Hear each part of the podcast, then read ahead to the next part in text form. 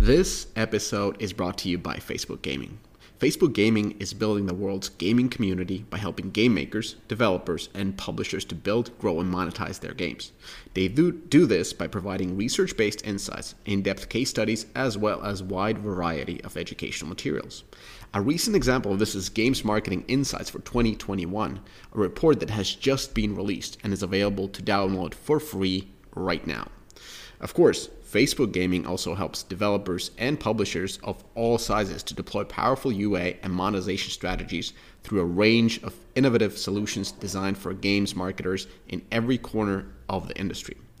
Go to fb.gg forward slash DOF for in depth educational materials, including playbooks, webinars, blogs, and reports, as well as great video content it's easy to make good choices when you have good insights, right? Well, AppsFlyer's open platform provides the measurement, analytics, engagement, and fraud protection technologies you need to get the answers to all of your questions and make good choices for your business and customers. Is customer privacy important for you? Good. With AppsFlyer, you can accurately measure your marketing while protecting customer privacy. Bringing in new customers is great. Getting accurate insights while protecting your customers' privacy is even better.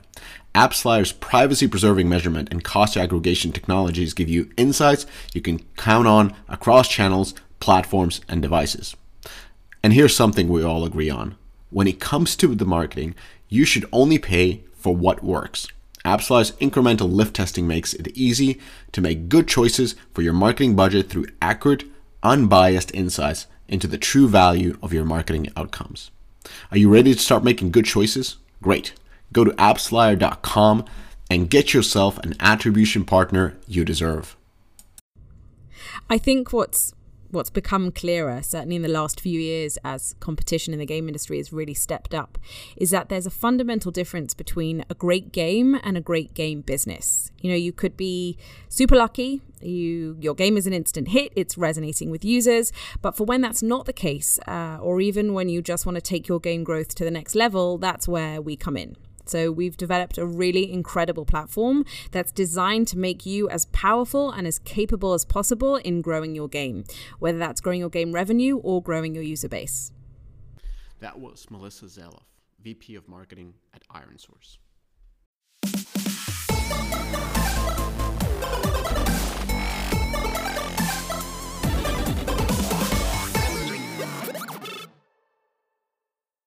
Hello, everybody, and welcome to This Week in Games, episode 145. Today, we're going to talk about Zynga, their latest Q2. We're going to talk about the acquisition of Starlark, Starlark Studio and the Golf Rival game. And we're going to talk about FIFA Ultimate Team's new preview packs actually boosting the loot box sales, according to EA. Adam, Eric Kress, how are you guys doing? Adam is back from the woods. Yeah, it's good. Had a good break. You know, in the woods, just relaxing, reading books. Haven't been able to read a book for a while. Who reads? Come on. Yeah, break. listen to books. Come on, dude. so I also listen to books. I also listen to audiobooks, but it was actually really nice. I read a book called Noise. Did you guys ever read Thinking Fast and Slow? Mm, I tried. You tried. Okay. but I yeah, was, noise is actually. I, I churned in the really, Fatui. nice book. I churned in the Fatui no. of that game.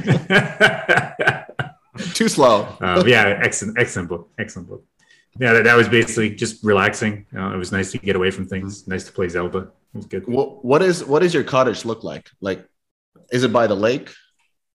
Yeah, so I've got a cottage, and my wife's family's got a cottage. Mm-hmm. Uh, my cottage is like right in a bay with you know you just walk over the, the, the road and you're in the water which is really really nice. And then my wife's cottage is on this kind of like escarpment cliffside and then you just jump right into the lake from there. It's nice. Nice.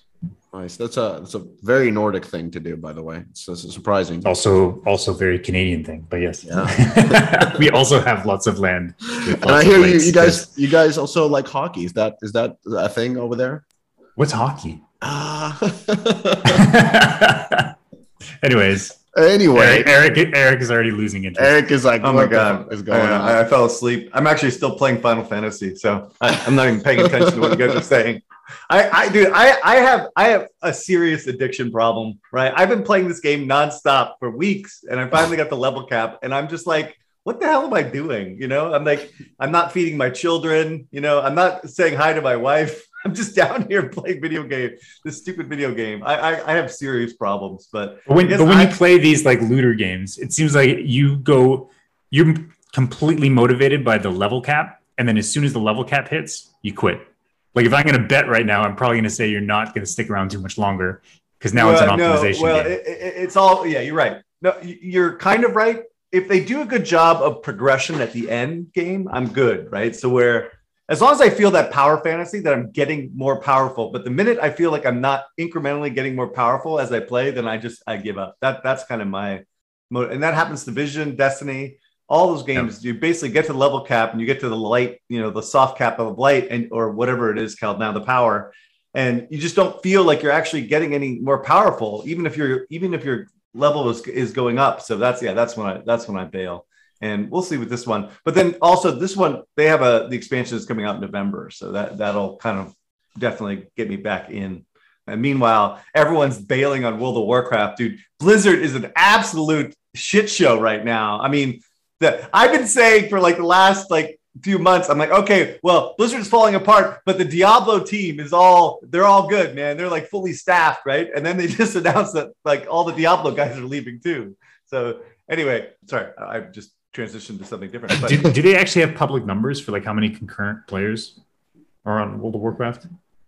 No, but wait, but there was some tracking that was oh oh it was like Yipit or M Science was basically saying they're down like thirty eight percent year over year, which makes sense. But it's a seasonally slow anyway. But it's going to be really bad, I think, because they don't have an expansion plan until next year. You know, holiday probably. So that's when they can bring people back. So World of Warcraft is going to be a huge drag. But but anyway, there, I think Diablo will be able to get out next year, so that that'll probably save Blizzard for next year. Diablo do, I think we talked about this year. Okay. What? Diablo Four yeah. comes out next year. Yeah. yeah, that's that's my understanding. So what what's I can't remember if we talked about this. Did we talk about Bobby Kotick being a genius and flipping the script? Did we talk about that last week? Um, not sure. I think yeah, I think, oh, yeah, I, think I think we mentioned something about like you like yeah, because now he can take the full control of the uh, of, yeah, yeah. of Blizzard. So yeah, and, and and what's interesting is the removal of these guys from the Diablo team is is really bad. I mean, these are like you know OGs, you know, that are really lo- love the Diablo franchise and they're and they're you know the creative visionaries behind it. But the irony is that it may reduce the friction of trying to make Diablo more like a software as a service. So it may actually be good in, in some senses to pull those people out to, you know, you know, they be, you know, they will assimilate, become part of the Borg type thing. So, you know, we'll see what the result is of the Diablo game that comes out. But anyway, it's really kind of dramatic right now what's going on at Blizzard. Yeah. Also, I have to say, like, like Eric, you're living the dream of any 12 year old. Like, like think about it. You just get to go go downstairs to your cellar, play MMOs all day. Don't have to like you can drive your BMW while it's a dystopian nightmare. It's not a dream, dude. It's terrible. I said it's terrible. I, I, I, my exercise routine has been shot. You know, I, am eating like crap. It's like I, am becoming exactly. you know, the guy on uh, South Park, right? Workout. As I said, twelve year old's dream. That like they, they my they son always says that to me. He's like, "You don't do anything but play video games," and I, and this fucking like last couple weeks, he's goddamn right. All right, moving on. All right, let's jump into the news. So first, first things first, and this is first thing first because Kieran, CEO of, of Rovio, actually called me this morning, and he I think he reached out to to Eric as well just to explain explain the news, and much appreciated. I love when when companies do that because they know that we're going to talk about it, and if we got more information, we can be more objective and less stupid when we talk about these things. So let's talk about Rovio acquiring hyper casual game studio Ruby Games. Dude, so, hold on a minute. Dude, okay. he's totally priming the pump, dude. Like, what is this about? He's like thinks we can be influenced. Yeah, I, I, I, I challenge him. Come on. Go ahead. Sir. I like Kieran. Uh, anyway, so what's interesting about is uh, let's start with the deal structure. So deal structure, I would I would say it's quite conservative and not quite. It's actually very conservative and favoring Rovio. And also, they're very transparent in this deal structure. So under the terms of agreement, Rovio will acquire Ruby Games in multiple tranches So in the first tranche, Rovio will acquire 20% of Ruby Ruby shares for 10 million dollars cash just to get the the owners a little something something. Then the second tranche, Rovio will acquire 50% of the outstanding shares, an amount that is pen- dependent on the financial performance. The remaining 30% of Ruby's outstanding shares will be purchased in five equal tranches over the next five years, with a minimum of 50% in cash and rest in cash or shares. So it's a long term. They really want to tie them in. It's not like the Rollic acquisition where Zynga came in dropped 185 million dollars on them and said guys let's do what let's do magic the the reason for this acquisition is clearly an audience play and it's in two two segments so one is IDFV. So basically, the idea is that once they have this publisher and once they've changed the publisher name from Ruby Games to Rovio, and we can clearly see it in the App Store. At that point, they become one publisher and they're able to set to share device identification, and that in theory improves the Rovio's user acquisition capabilities. Secondly, there's an audience proximity. So apparently they not apparently, I would I'd say every publisher will do this. So they will test how well their games acquire players from the from the other one and in this case eh, there was clear audience proximity so that's why they struck the deal because they're able to acquire players from ruby's games to rovio's games and through that actually grow the in-app the, the in-app purchases of Rovio's games. Number three, it has 2x the DAU of Rovio. So of course, being a public company and showing that your audience is growing significantly, and with additional cross not, not cross promotion, but ad mon, ad monetization tools being used to pump users from Ruby games to Rovio games will further increase the DAU of Rovio as a whole, and that will be a positive signal. And finally there's an ad monetization revenue that is coming from ruby games because it is it's not the biggest hyper casual publisher but it's it's it's definitely uh, up there with the with the boys. Now there's some challenges. So before eric hold on. I know you want to you want to rip an, a new one every time you hear a hyper casual or ad monetization but there are challenges. So idfv it takes time to kick in and we haven't really seen anybody uh, well i don't know if we have seen anybody to really being able to leverage IDFV to kind of circumlate this privacy changes on iOS. And the second challenge is that hyper casual as a genre is incredibly volatile. It has always been incredibly volatile. And is it even more volatile with the privacy changes, given that how hard it is to grow a hyper casual game, meaning that you have to be really on top of your games for creatives. And now testing creatives on iOS is more difficult. So you're essentially testing creatives on Android, and then you're trying to learn from there, and you're trying to move it to iOS. So there's there's a lot of hiccups, and when you're playing this game of sense of like how to improve the, the creative just a little bit so that the CPI goes down just a little bit because the IPM went up just a little bit. And through that, you're able to scale. That's very difficult. And when you have one of the platforms that is not allowing that type of a game, that kind of type of a gaming and optimization anymore, it's it's it's it's it is a challenge. So my take is that it's a very bold move. Turkey is extremely hot market. Like, I mean, it seems like they have it's the hottest gaming market in, in the world right now. A lot of talent there. I also think that Rovio will need ad tech to fully leverage the acquisition. At this moment, we've only seen Zynga acquire a hyper casual publisher, and it's and it's I think the the success of Rollic, and we're going to talk about that a little bit later in this podcast. I think it's based also on the fact that Zynga has acquired Chartboost, and they can fully leverage the capability the the, the uh, hyper casual audience through that through the ad tech. So I would say that Rovio will likely. I'm I'm not an expert here. Will, will likely make an ad tech acquisition as well later on this year or early next year to leverage fully the Ruby games. And, and finally, I just want to end up by welcoming Kieran back to the podcast to discuss this. So, Kieran, they're Rovio's chief operating officer, great dude overall. Yeah, he should come in and talk uh, about this acquisition. And we'll probably bring somebody from hyper casual side to to uh, to bring the another view. But Eric, what do you think? Uh, I, I just question whether or not this is going to be effective. Right? I think we're watching real time, you know, the the post IDFA apocalypse, you know, with with Zynga completely just screwing the pooch, and you know, and people talking about this, and I, and I, I wish Eric was here because the content fortress idea, building out your ability to do cross promotion within you know these hyper casual games without any type of understanding of uh, what the who the customers are or the ability to get the whales. I think all this seems kind of wishful thinking in a post IDFA world. Like I got to do something type thing, or and follow the leader. But I, will be willing to talk to him and see what what Kieran has to say about this. But first of all, I, Kieran must have spent like six months negotiating this deal. The terms are so ridiculously complex. it's like, I mean, I don't know, dude. this is like, it seems ridiculous. I've never seen a deal with such like a structure before. I mean, I don't know. I think you like need a PhD in math to figure this thing out, right? so I could give, give him credit for that. But we'll see if this has any impact. You know what's interesting with Rovio though is that their their shit's so casual anyway. So maybe maybe this will be more effective versus like you know moving people from like these super hyper casual games to to more core games i think that's more of a challenge. But but anyway we'll, we'll see. Let's let's keep going because i think we've got way too much stuff going yeah, on right now. I, I want to just say regarding the deal structure when you see deal structure like this that is complicated and not favorable to the seller per se you know the most favorable thing for a seller is just give me all the money right now. Anyways when you see this type of a deal structure you kind of wonder that there's not that many buyers for hyper casual right because usually when you have a case going, there's a lot of bidders, and through that the the price. Yeah. Anyway, just my hypothesis. They might have been. All right. News number two: Skillz invests 50 million in Exit Games, so it's a minority stake in Exit Games, and with the funding, the company will have a permanent access to developers' multiplayer technology.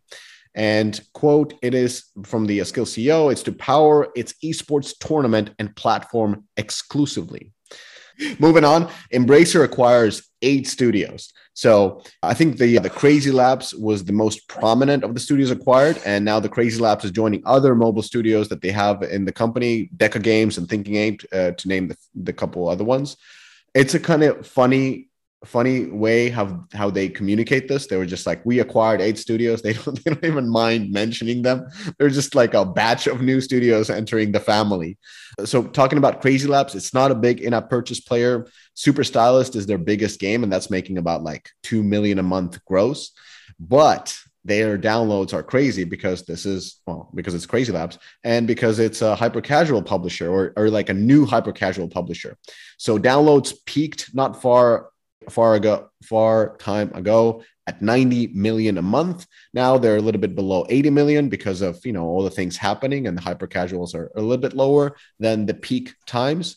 And it is one of the best hyper casual publishers, but it's you know it's a it's a tough tough game post IDFA, and and we are seeing some decline with hyper casual games. I actually put in all the big ones, the Voodoos, the Rollics, and and many of them have declined since the the Q1 of of 2021.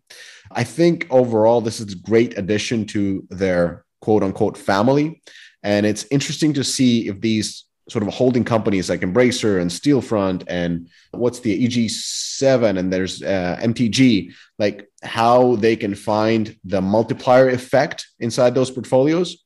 Because you know, like, like these are independent companies, they're not being put under the same publisher name. They're not going to share the same amount of data between each other. The, uh, the the the way they cooperate is very voluntary voluntarily. And and you know, when I when I look at the embracers and the Stillfronts, it's almost like comparing like when you compare those against AppLovin, it's almost like comparing EU versus China. Like you have an alliance of different countries, different entities with kind of same goal, and then you have one big empire that just can run this command economy. And then in the long run, we'll see which one is better. But there, they, these are very different ways of of building corporations. So, anyway, that was that was actually a very impressive insight there. I, I, really respect that. That was exactly what I've been saying, right? AppLovin has far better ability to execute because they are not a family of independents. They're a family of integrated teams, right? And that that's the other problem with this acquisition uh, with Rovio is like, I don't know. I'm really salty today. I just realized that as I'm speaking. I'm just angry. But it's like they don't have the tech to integrate this shit, right? Like it, building this kind of technology is not like something that happens overnight. It's going to take years, right? And the, and the right engineers and it, you know millions of dollars that you spend to build people get to do this, and that's why these embracer, embracer, and and, and Stillfront, Stillfront's getting creamed out there, absolutely crushed, right? Because th- there's no plan like they have no they have no plan they have no way of, of operating these these entities in a, in a profitable way it's impossible right? Anyway, All right, moving on. Okay, Games again, Uh, so there, Eric there's one Press's thing here. opinion, not the opinion of, of of the rest of us. I did want to call out one, uh, like you said, eight studios, and you talked about uh, Crazy Labs. There was a company in here called Ghost Ship Games. They make a game called Deep Rock Galactic. It's a PC game. Actually, a really interesting acquisition. It is very well retaining co-op game on Steam. It's in the top 150 and it's been growing since launch. For an indie game for their size, it's actually performing very, very well. And personally, I'm a big fan of the game. It's like it's, it's like if you took Left 4 Dead and combined it with kind of like some of the crafting economy games. It's pretty fun. Yeah. All right. Okay. So so yeah.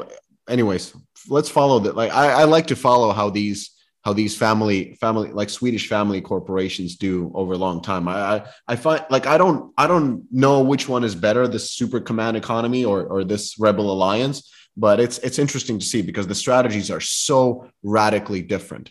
All right, the Games Fund adds 17 millions to its investment war chest. And the biggest contributors are Scopely and Com2uS. Com2uS being a Korean publisher known for Summoner's War. They the, the Games Fund is interesting fund in the sense that it well focuses on games, and secondly, it focuses on post-Soviet states. I don't think they say some post-Soviet state. I think they say Eastern Europe, but they do they do mainly invest in post-Soviet states. Interesting fund. What is what does Scopely have to do with this? And They invested, so they they, they became. Oh, they invested- LP. Yeah. So Really? this this kind of is very interesting because now Scopely is probably looking more to get more visibility as as well as Com2uS more visibility into these Russian, Ukrainian, Belarusian, hmm. you name it, pub developers. And there's a lot of developers who haven't had the the access to capital, and the Playrixes and the Mycoms of the world have been able to to run the muck. But now you have the Games Fund and others coming in and kind of bringing in the VC money. So very interesting. And there's ton of fantastic developers in the post-Soviet states. And I don't know. I also was kind of thinking about the the Games Fund doesn't really tell how they specialize. Maybe they should be the Iron Curtain Fund or I don't By the way, it, has Scopely been like insanely quiet over the last six months? What, It the, acquired what what's three going studios. on over there? It, it it acquired three studios just recently. Like we we covered that in the last podcast. Really? Yeah. The I don't know. I haven't heard boo from those guys. They just acquired three studios. Yeah. Anyways, Now let's take a little break from all these news and talk about consultants.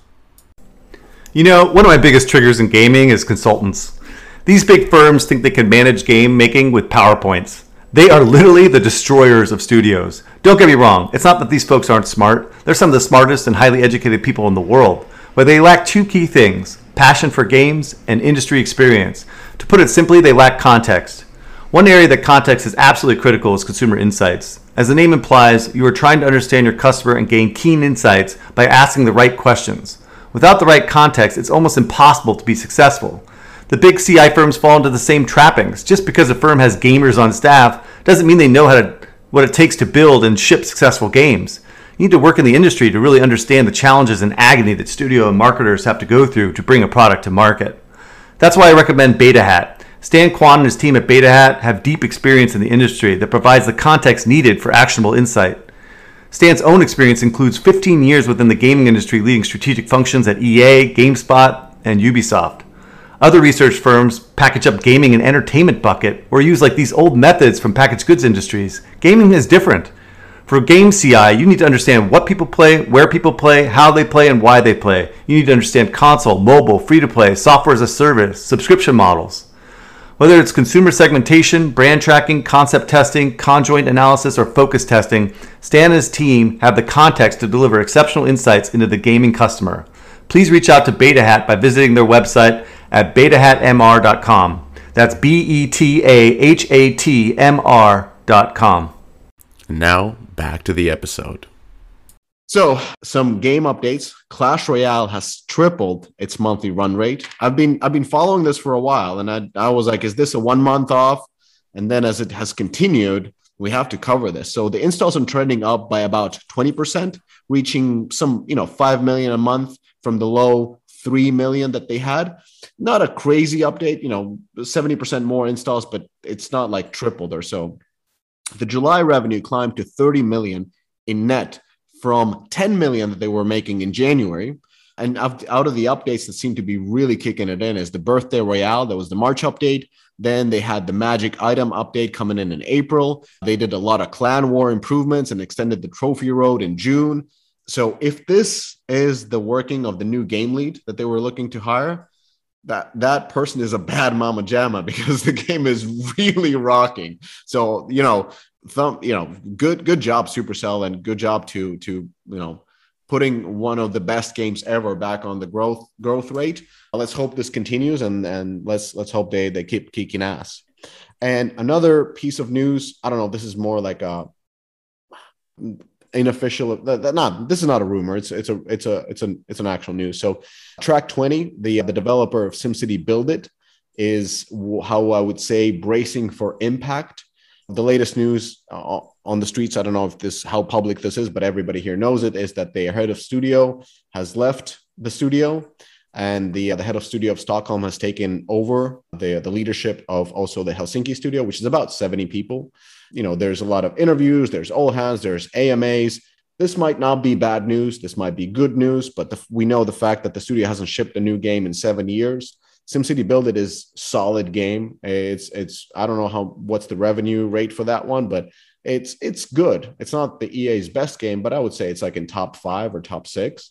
Wait, um, this is the EA studio. This is the EA studio. turmoil. Okay. This is this is the EA studio, and I think there's a there's a little bit of a turmoil, but that is expected because EA is making so many moves.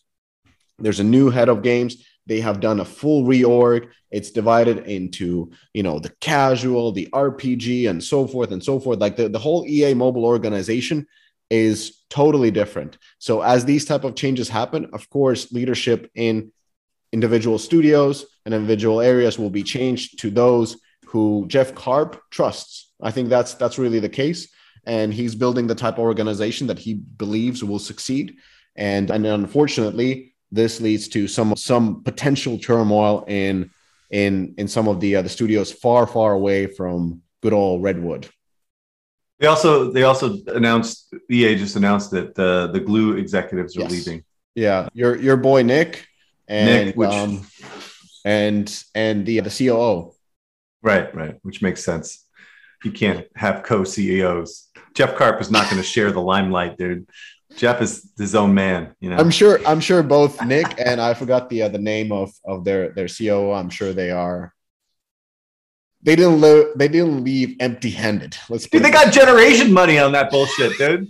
Fuck. Shout out jealous, to Nick Earl. right? Shout out to Nick, Nick Earl, dude. Think about it. Nick Earl came into Glu. Their stock was like fucking one dollar, and they were in the cockroach oh, phase of dying. And he true. walks That's... out. He walks out with his hair as beautiful as ever, and the company valued over one billion. He killed it. You know, whatever Eric, you were giving him shit, but Nick Earl killed it with Glu So that's my my take. Um, I'm not. I'm not going there. Moving on. Let's stop talking about hair. My updates Call of Duty Warzone is getting its own Among Us mode. And in combination here, Garena Free Fire on mobile also just did a season update, which introduced a limited Among Us style game mode called Pet Rumble. So it's a little late, but still great. Call of Duty launching this like hidden identity game mode I think is great leverage of just an ongoing trend. I think back when we covered Among Us and Fall Guys and Phasmophobia and all that kind of stuff when it popped up on Twitch, I talked about kind of the best takeaway for devs is number one, do not start making a bunch of Among Us clones that try to recreate the same impact. Like that is just not going to work. Although, to be honest, counter to my intuition, Among Us actually is still a respectable 33 on Twitch. So uh, they continue to sustain pretty well. But still, it's instead of trying to like leverage these trends on a one-off, you should try to use these as live content bits. So I think Warzone and Garena Free Fire are doing the right thing here by adding these interesting game modes on top, kind of pull players back, drive re-engagement, but not counting on them to say retain. Speaking of also live content, Battlefield 2042, there was an announcement I think a few weeks ago where they were talking about their new mode I was assuming that it would be something closer to a um, battle royale mode, but it's not. It's actually a portal mode, is what they call it, which allows players to create custom games using the sandbox of all of its old games content. Actually, really, really interesting. I'm ignoring all the say technology hurdles and cost that must have gone into creating this mode because clearly this is not an easy technical feat to be able to open up all of those things. But overall, I like this, right? Like stepping away from battle royale trend and trying to give influencers on Twitch the tools to actually create really, really compelling content using Battlefield should actually pay off. I, I, like this play. The only issue I have is that Battlefield, you know, has a UGC mode and has their kind of usual Battlefield mode. Great, but when competing against, say, Warzone, Fortnite, uh, Free Fire, PUBG Mobile, COD Mobile, you you still need a mode within there that's going to be able to retain that audience and be able to over time you'd be able to change it cost effectively to keep the players coming back. That was the really nice thing about Battle Royale. Not sure you can do that with the two modes they have right now.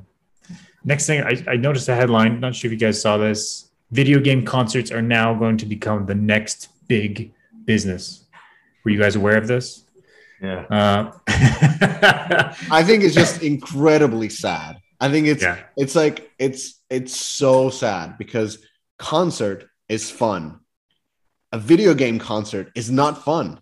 Like have you, did you see the Ariana I- Grande stuff? I, I looked at Travis Scott. Like, listen, I would rather go see Travis Scott for real in a real concert than being a Fortnite watching giant Travis Scott come. Like, come on, like, what are we doing? well, you're you're just not part of the new generation, man. You're you're a dinosaur now. You're getting That's old, dude. it. I'm I'm That's old. it. I'm old. All those I'm, I'm young the one kids who likes their- to go to a concert to be next to real people and feel Who the vibe you? And Yeah. feel the feel feel the energy. But but yeah, that's just me. What happened, man? Wow. Yeah, you're out of it. It's just dinosaur life for you now. The only thing, like for me, I think sure, like video game concerts as live content, I think there's is going to be a thing. I'm not going to fight against that, and I think there's a generation of kids that are growing up with Minecraft and uh, Fortnite like live content that are going to enjoy it. But I just make sure people read past the headline here. Like in-game concerts are not a big business. This is just like another esports trap. Like in-game Yeah, concerts right. are just another type of live content. In-game events, which spike re-engagement, retention, and spend. Like there's a reason why Fortnite puts these on for completely free, right? This is not a big business. It's a cog in the free-to-play gaming engine. That's it. So if I see a bunch of headlines of like VCs funding startups going after virtual concerts, I'm gonna flip a table. I'm gonna flip a table. Have you have you guys have you guys read or listened to the book on on the um WeWorks? No. Yeah. So if you listen through that or read through that, then you will never wonder anything where the money goes. Next quick update I got. You guys covered it last week. Diablo Immortal delayed until 2022. I just wanted to kind of say if the team is listening. Like I, I played the alpha in the spring. I actually really, really enjoyed it. Like it's a, it's a great translation of Diablo 3. My only advice is like if if if you got extra time now to be able to build up the game, and I think that's the right call, invest in your loadout progression and the depth of your damage model and the depth of the definition of each gear piece like just add more layers that unlock over time. You don't have to kind of turn off Diablo players initially, but that end game has to reach a level of depth that's deeper than now. Like on paper, the game is actually checking a lot of boxes, and I think is is moving like it has a chance of being a strong CCRPG on mobile. But the focus on gear-based progression and upgradable rifts over loot boxes means the game has to be actually more in depth than its competitors, like Genshin and Raid, over being more shallow. And I think like Genshin being able to launch new characters or gear gear pieces over time required you to compete in events that were very, very valuable at a very fast cadence. Like this alpha is insanely polished and fun to play, but I think it will struggle to retain players if it doesn't fuel a far deeper and larger game chase than it has now and leverage that to create better live content. Like Genshin, I think, is a pretty good um, comp here for where they need to get to. I, never Um, got this alpha, by the way. I, I like we have a bunch of people from De- from from from Blizzard in the Deconstructor Fun Slack channel. Yeah. Holla at Ken Landon. At, at all the all the people from Blizzard. They're like, we got we got you with a build. You'll get the build. I was like, thank Yeah. you, and never got the build. Like, How, how could they give you a bit? How could they give you a build if you're not interested in virtual concerts, man? Uh, that's true. That's true. That's I would probably hate this game because I don't like virtual concerts. We'll cover this next week in more detail. The App Store competition bill has been you know targeted by a bipartisan Senate committee from the U.S. government. So from Seeking Alpha, there's a bipartisan Senate bill that is aiming to protect sideloading of apps, open up competitive avenues for startups and third-party app stores, as well as third-party payment services, and looking to directly uh, attack Apple and secondarily Google Play. The bill sponsors were U.S. Senators Richard Blumenthal from Connecticut, Marsha Blackburn from Tennessee, and Amy Klobuchar, Klobuchar from Minnesota. You know, Um, like, dude, this is like, Yeah. I mean, the the the, the, wagons are circling, Sweeney- dude. The Sweeney- wagons are circling. The Yeah. lawyers were right so far. I mean, it's like it is. People are just jumping on the bandwagon to go against Apple and Google on this thirty percent. And yeah, I don't know, man. It doesn't. I mean, it, it, yeah, it's all about the PR, right? The more people that get involved, the more pressure it puts on them to to change their ways. You know. Yeah, but then Um, so you've got this is this is Sweeney's endgame, right? Like that whole court case wasn't meant to be the battle to win, right? Wasn't meant to be the war. This is the war, right? This is him actually trying to. Yeah. Right. No, it's good. Also, Xsolla. I don't know if you guys saw this news. That was interesting. Laid off 150 staff members, and then the CEO tweet actually sparked a ton of outrage. The specific email that people were talking about, you received this email because my big data team analyzed your activities in Jira, Confluence, Gmail, chats, documents, dashboards, and tagged you as unengaged and unproductive employees. In other words, you were not always present at the workplace when you worked remotely, implying that they basically selected 150. And I think that the, the numbers were something like 40% on who to fire based on their activity level internally. Did you know how Like, uh, quickly I would be fired based upon my activity level? I mean, every single fucking job I've ever had, it's like my activity level. I would just get You don't canned, even like you don't even need within the first data. month. You, you would Yeah, just listen to yeah. this podcast yeah, right, of you right. telling Just that you play Final Fantasy all day. yeah. Like, Like, Yeah, like the dude. company's analyzing your bandwidth and like, there's a huge chunk of Final Fantasy 14 in here. What's going on? how much Yeah. web surfing and, and shopping I did at EA. I mean, uh, you know, but yeah, obviously, it's going to spark a ton of outrage that people are making decisions on who to fire based on data and not based on human judgment. What do you guys think about this? I, you know what I think? I mean, I know these Xsolla guys. I've talked to them a bunch of times, right? I did some conference with them. So, what what what what, strikes me as remarkable is that they would send an email like that. Like, why would you do that? That just sets yourself up. Like, I don't. I, I, I want to ask them. I haven't talked to them about it, but like, you, you just you do you. I don't think. See, I, I'm I'm a little torn by this whole thing because I do think it's a really effective way of finding who's fucking, you know, working hard, right?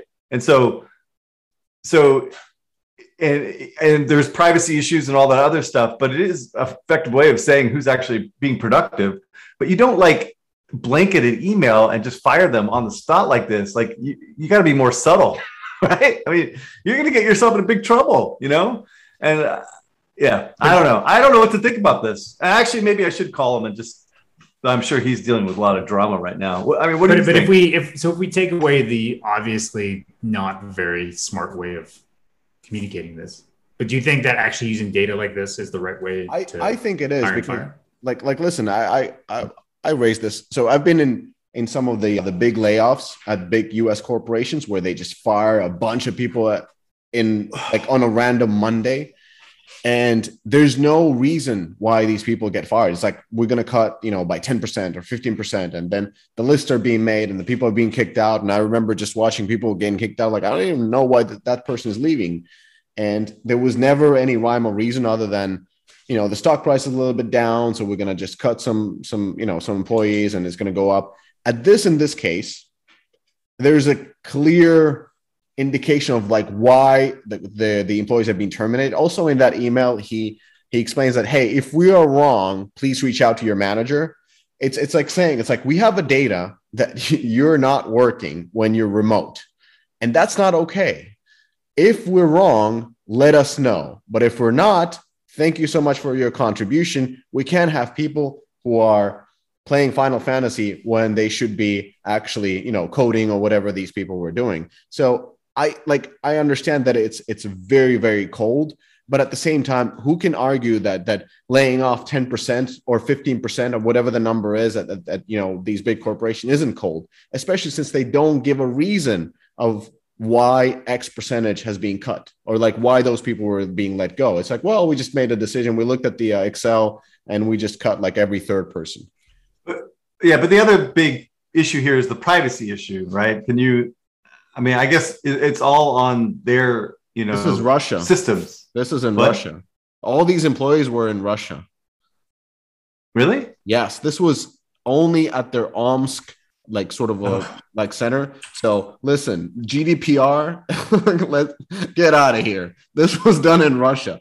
Oh no wonder. Okay, that makes sense. And that that that's probably why the outrage is that everyone's kind of using again the Western lens on foreign Yeah. countries. Which yeah, and, and and they they look at it like trait. it- it's a bad Russian CEO, and he's he's this evil person who He's just so- cuts so- people like left and right, and they did this decision. And it's like, yeah, it's it's cold, but there's a reason, and it was. And as I said, in the end, it said like, hey, if we're wrong based on our data, let us know. And in that email, they said also a lot of people let, let them know, and they're they're not gonna fire those people because they were you know they talk with the manager and so forth. But I see. I but, see. but but it is it's very like data driven uh, decision making for the people whose work he he specifically outlines here it's like they were working remotely and and if you're working remotely and not working like yahoo did that back in the days remember when when uh, what's what's her name when she became a ceo of yahoo she kind of came in and she noticed that there's like a 20% of the but she- workforce just chilling at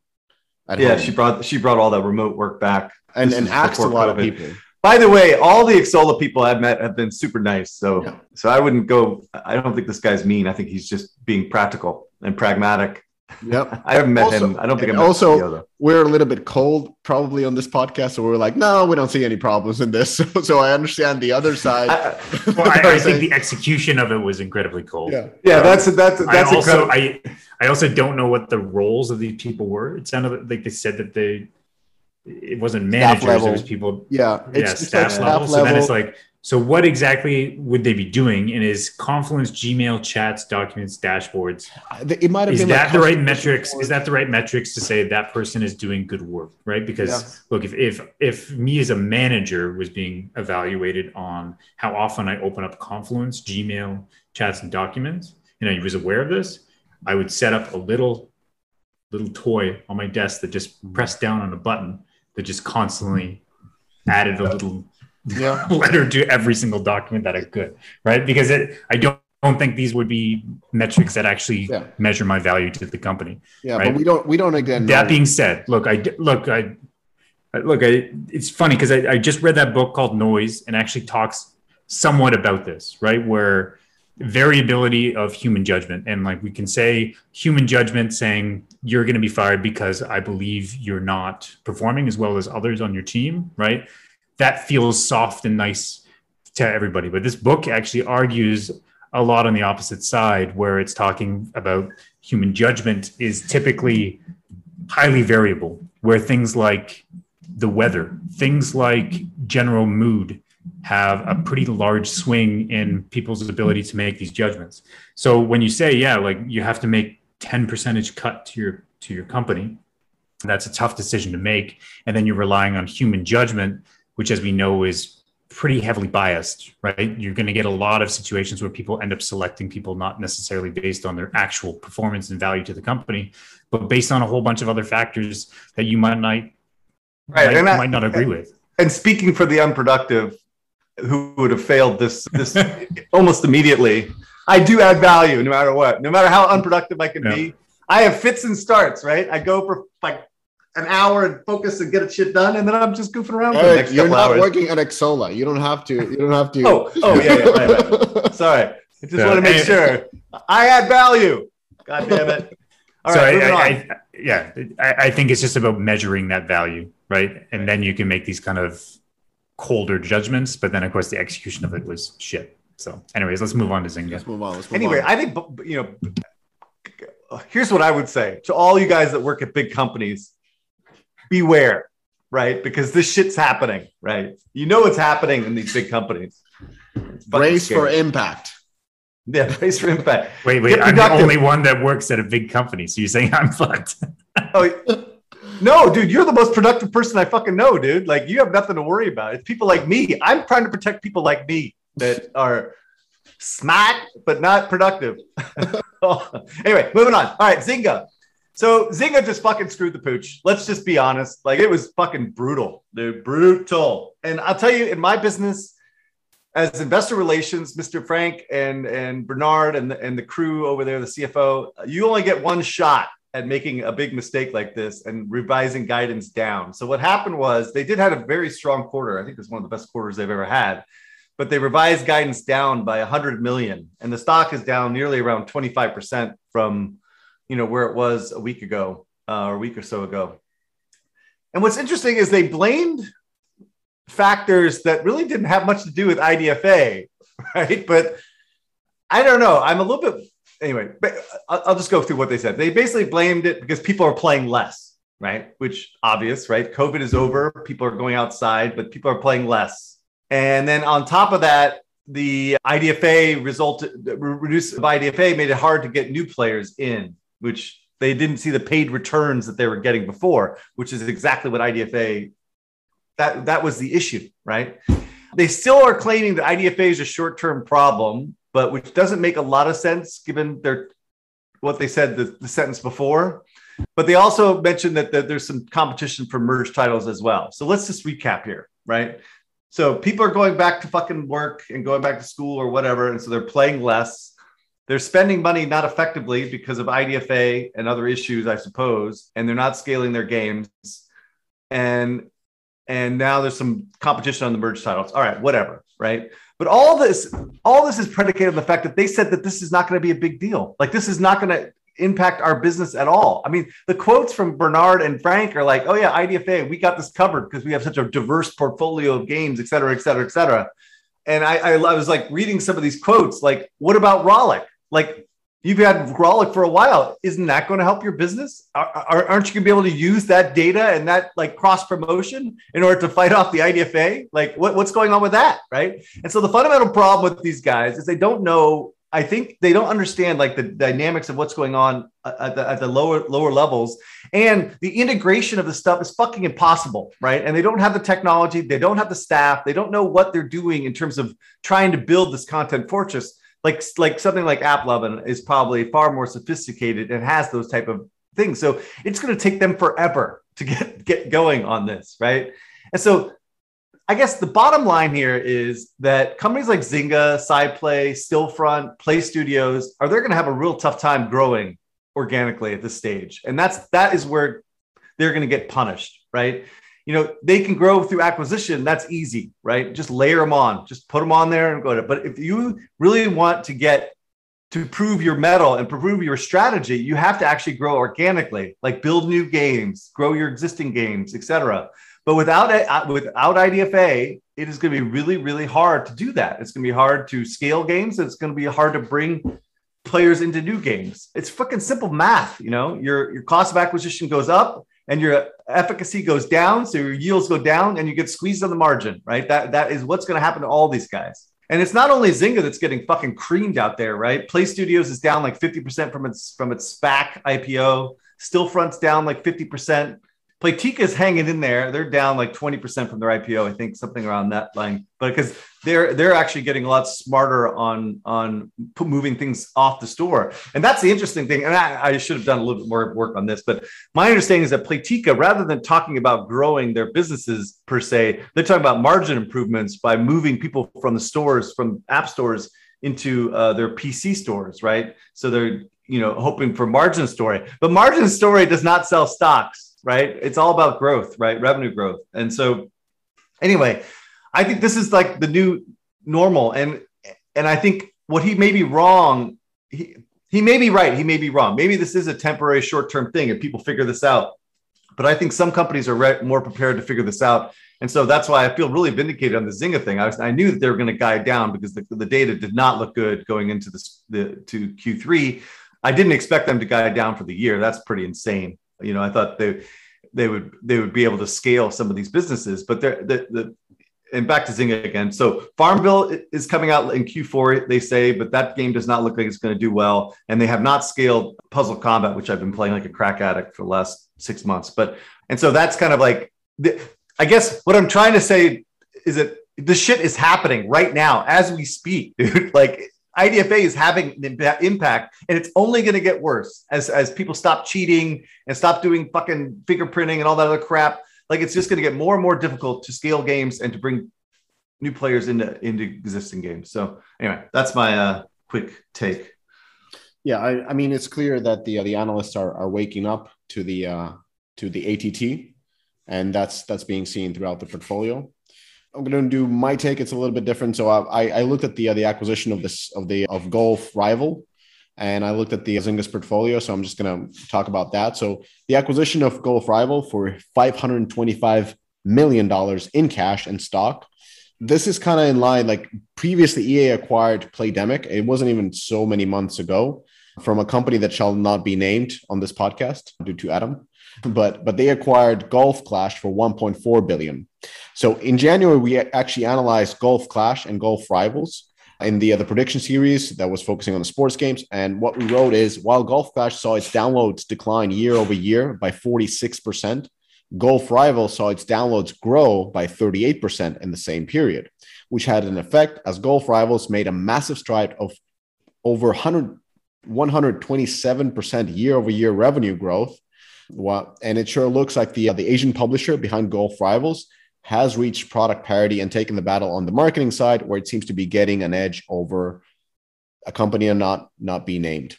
Anyway, as of today, so Golf Clash is still twice the size of in terms of revenue, and the Golf Cl- Golf Rivals installs have declined after January after IDFA. But what is clear now that the the installs are picking up and I think that was part of the acquisition where Zynga was kind of testing if they can scale back the installs, and then they they were able to do that. Last month, the installs have been peaking again for Golf Rivals, and it seems to be back on the growth path.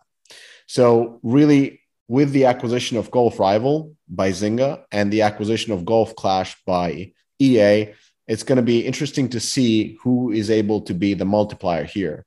Now, Zynga has proven that it has been a multiplier to pretty much every acquisition that they have made. Um, Peak is, is stable, but pretty much everybody else has grown under Zynga.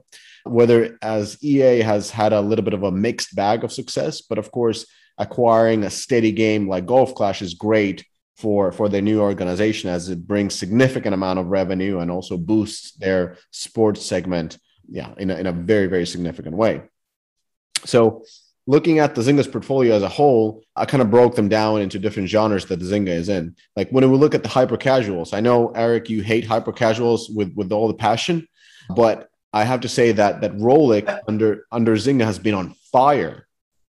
Like they are the second largest hyper casual publisher at the moment after Zynga acquired them. So when Zynga acquired them, I think they were 10th or something like that.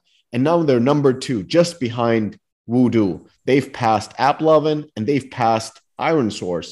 and and they're just you know killing the game. So I think I don't know. You know, I, I know about hyper casual, but I'm not an expert here. But I think the Chartboost acquisition kind of made Zynga and one of the big boys of hyper casual. So it looks like this acquisition is really paying off.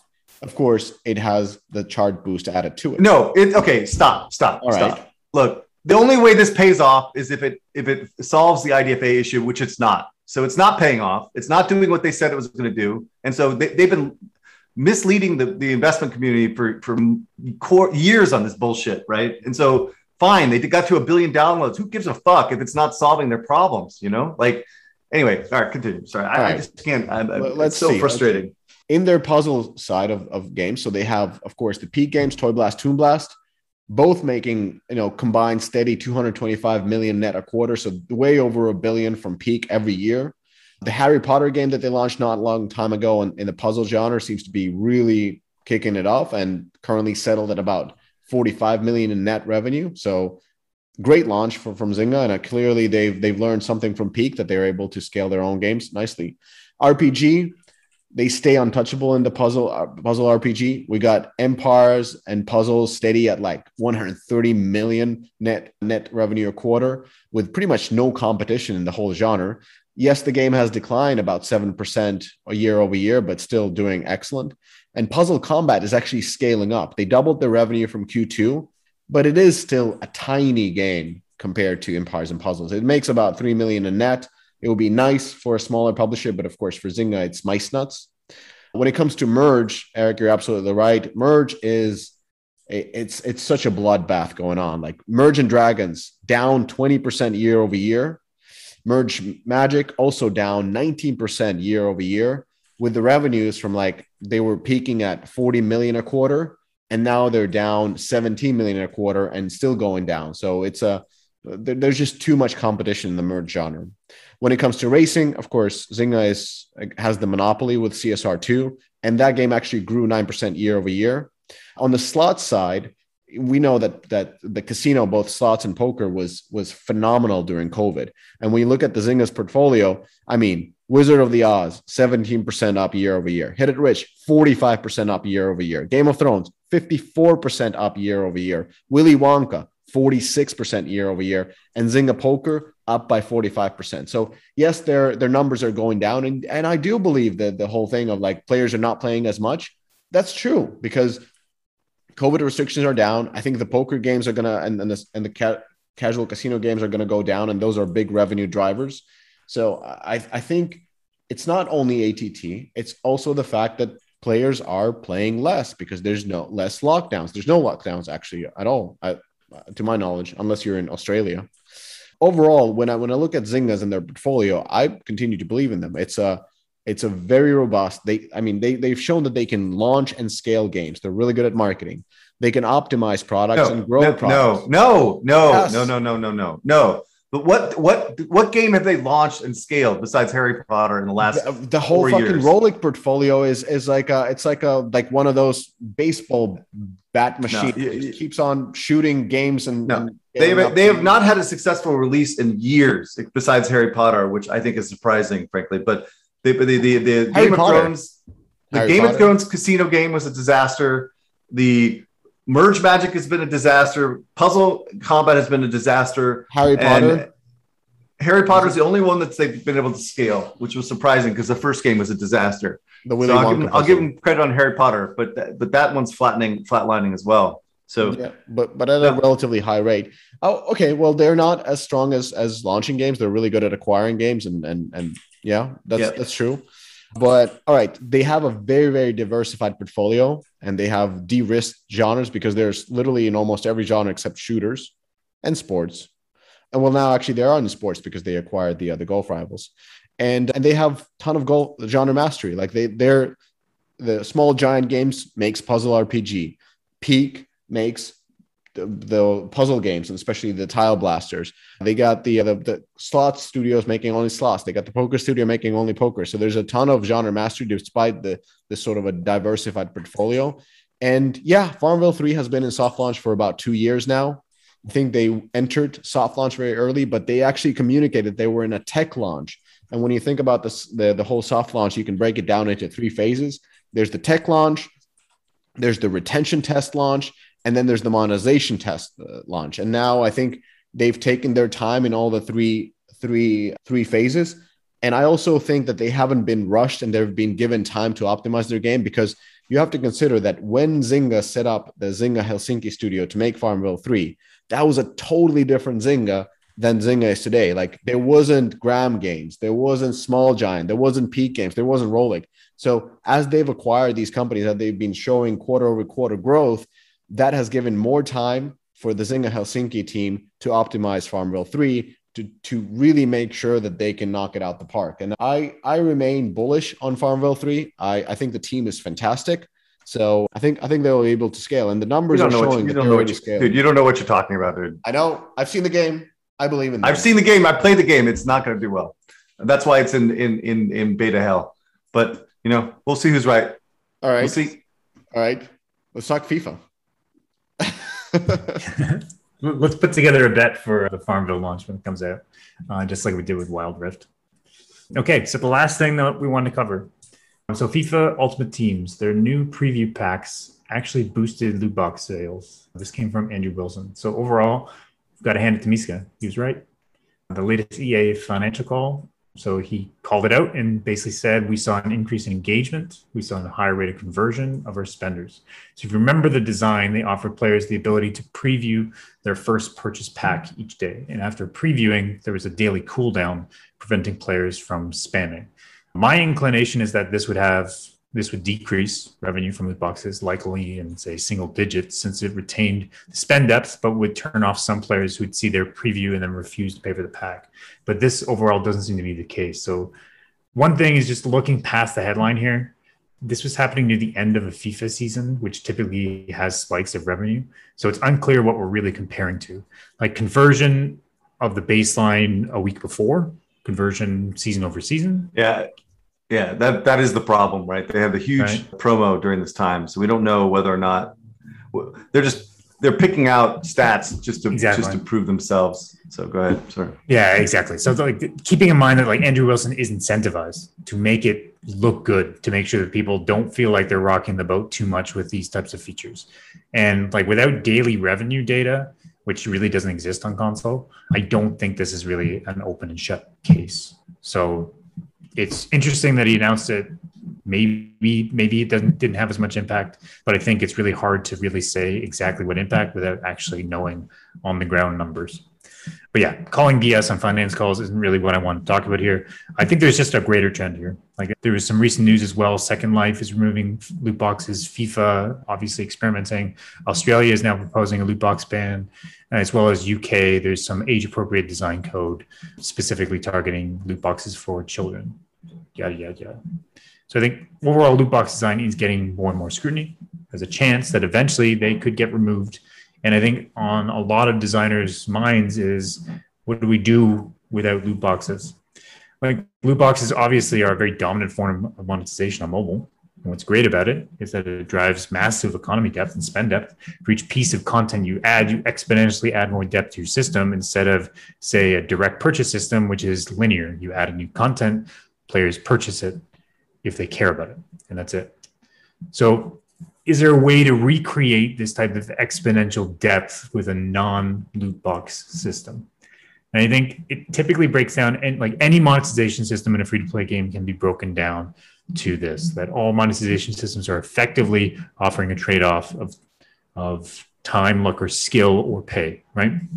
So timers, real time, loot boxes, luck, boosters, skill and luck, power and stats in games is basically game time and skill. So when you take loot boxes out, there are kind of a few strategies. I think you can shift towards more time, skill, or costs being exponentially higher. So higher prices for the assets to directly purchase. So instead of a $1 loot box, you have $100 per character. You can also increase time required to craft. So you have, you know, free to play 2010 all over again.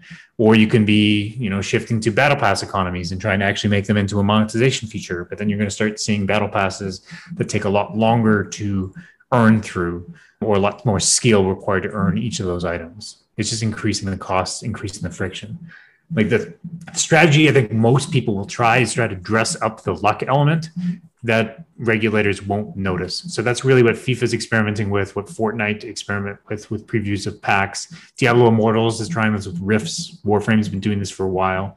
Kind of buy entry to a mission that has the random rewards that you want. So technically you're buying a ticket, you're not buying the reward, but it's just one or two stages removed like taking this further, I think the likely scenario is that a whole bunch of developers are going to build out ticket systems where there's tickets to zones, which have randomizations of key rewards, and those drop rates are higher or give you guaranteed drops. You pay a ticket, you get an entrance, and, or you say placement in an event of a leaderboard, and those rewards or currencies are for the things that you want. This can then be kind of a mix of skill, luck, and time.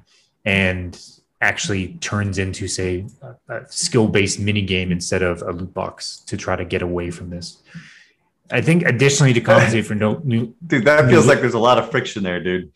yeah i know but uh, but this is kind of where you're you're going to if you're trying to dress up the loot the luck element. Right, right. And so it is more friction than just opening and spamming a whole bunch of loot boxes. But if you want the same type of thing, what you could say is, okay, there's one ticket that gives you 20 loot boxes or 20 random rewards in the area versus one that's only one. So you can kind of batch purchase to kind of reduce some of that continual purchase friction. anyways, to compensate for loot boxes, keep that exponential depth. I think what's ending, what's going to end up happening is that it's just going to actually put more strain on developers to produce more valuable live content.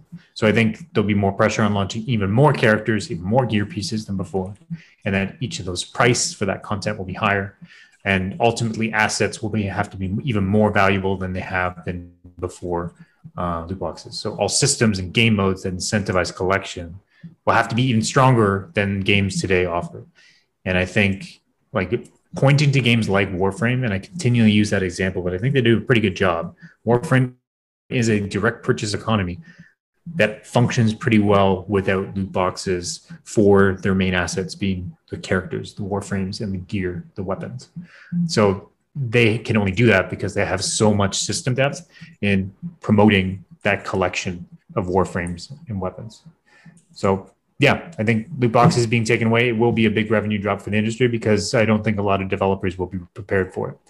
And I think we can dress up loot boxes. There might be some ways to kind of keep some of the benefits, but I think ultimately luck taken out of the monetization picture, it pushes devs to be more able to design systems that design that support far more assets, drive stronger collection mechanics. So I think the underlying learnings of mobile CCRPG design are actually poised to go stronger, not weaker, as loot boxes get removed. So I think that's really what the future is going to be taking. Like there'll be revenue drop because developers don't fully understand it, but the kind of tenets of CCRPG design are only going to be growing stronger. What do you guys think?